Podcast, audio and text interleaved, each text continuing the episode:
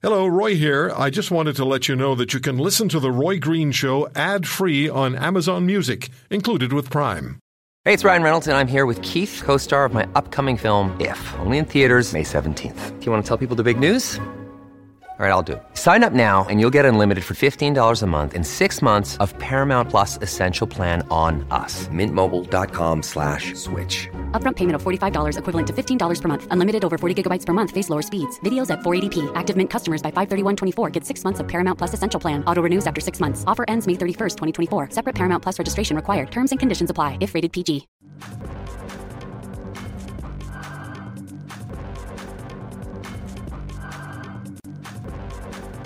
I saw a story yesterday online, Global News. Jessica Lemiero, national online journalist, wrote it, and it's Air Canada turbulence. What are the rights of passengers injured on a flight? Now, I'm a scared flyer, okay? I get on the plane.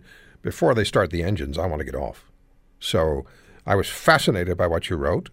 And then we look at this Air Canada flight from Vancouver to Sydney that was diverted to Honolulu on Thursday after severe turbulence. So you investigated to find out if you're injured on a plane, how can you get some money? So what do the lawyers tell you? It depends on whether it's domestic or international flight. Is that what they begin with? Yeah, there are a number of factors. First of all, thank you for having me, but there are a number of factors that determine what level of compensation you receive. So the first thing you need to consider is whether your flight is domestic or international. And if your flight is a domestic flight, any lawsuit that you bring will be governed under the same Canadian law that any other personal injury suit would be. But if your flight is international, it's actually governed by something called the Montreal Convention, which was passed in 1999 and governs international flights. Under this convention, there are two levels of compensation that you can receive depending on whether or not the aircraft was negligent in its actions. Okay, so how does that work then? Okay. So under the first level of compensation, the aircraft is not negligent. All you have to do is establish that you were injured over the course of embarking, disembarking, or while you were on the aircraft in order to be eligible for up to $100,000 in SDRs. And I'm saying SDRs because that's an international form of money that is used in international treaties quite frequently. But converted to Canadian dollars, it's about a maximum of $200,000. Mm-hmm. Now, if the second level of compensation is triggered, this means that it's been established that the aircraft was negligent in its actions, and you could be eligible for a lot more. So this is this domestic or international or both? International. The only flights that are governed under the Montreal Convention are international. Are the international ones? Flights are governed under personal injury law in Canada. Okay. So when you have a situation like the one that occurred with the Air Canada flight with the turbulence, how difficult is it to get any compensation? Because the airline would say, well, I'm sure any airline would say, hey, that's just a circumstance of flying. We have turbulence and fasten your seatbelts. Well, it can be extremely challenging, and a lot of the lawyers that I spoke to mentioned that while technically all you have to do is establish injury, you're more likely to be compensated if you can establish a serious injury like a spinal fracture or some kind of serious bodily injury. If a cut or a bruise, it will be a lot harder. Was there something in particular that surprised you that you didn't expect, what you were told by the lawyers when you asked about compensation?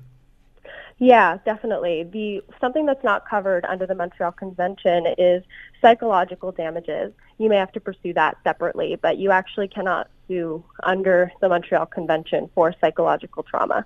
Mm-hmm. And the founder of Travelers Advocacy Group, Air Passengers Rights, had some advice too, right? Yeah, and it's very important for passengers while they're in the airport to take note of any incidents that they may witness, any act of negligence that they may witness as they're moving through the process of flying that day, so that if they ever find themselves in a situation where they would like to bring a lawsuit, they can make a very strong case that this is a pattern of behavior. Okay. So these passengers who were on this particular Air Canada flight from Vancouver to Sydney, diverted to Honolulu, with that severe turbulence, they'd have a difficult job to try to prove that they deserve compensation, even though it was a nasty turbulence. Well, technically, because it's very likely that there was no negligence on the part of the airline, and they'll very easily be able to prove that it was turbulence and not any negligence on the part of the staff, mm-hmm. they would be eligible to pursue in a legal suit the first level of compensation under the Montreal Convention. And under that level of compensation, you can receive up to about $180,000 in compensation from the airline, but you won't, that's a cap. You will receive the totality of your injuries, and with a cap of $180,000. And to get the $180,000, you're going to have to be seriously hurt. Likely. Yeah. Thank you, Jessica. Appreciate it. Good talking to you. Yeah, good talking to you too. Bye-bye. Bye-bye. Jessica Lemiero, national online journalist with Global News.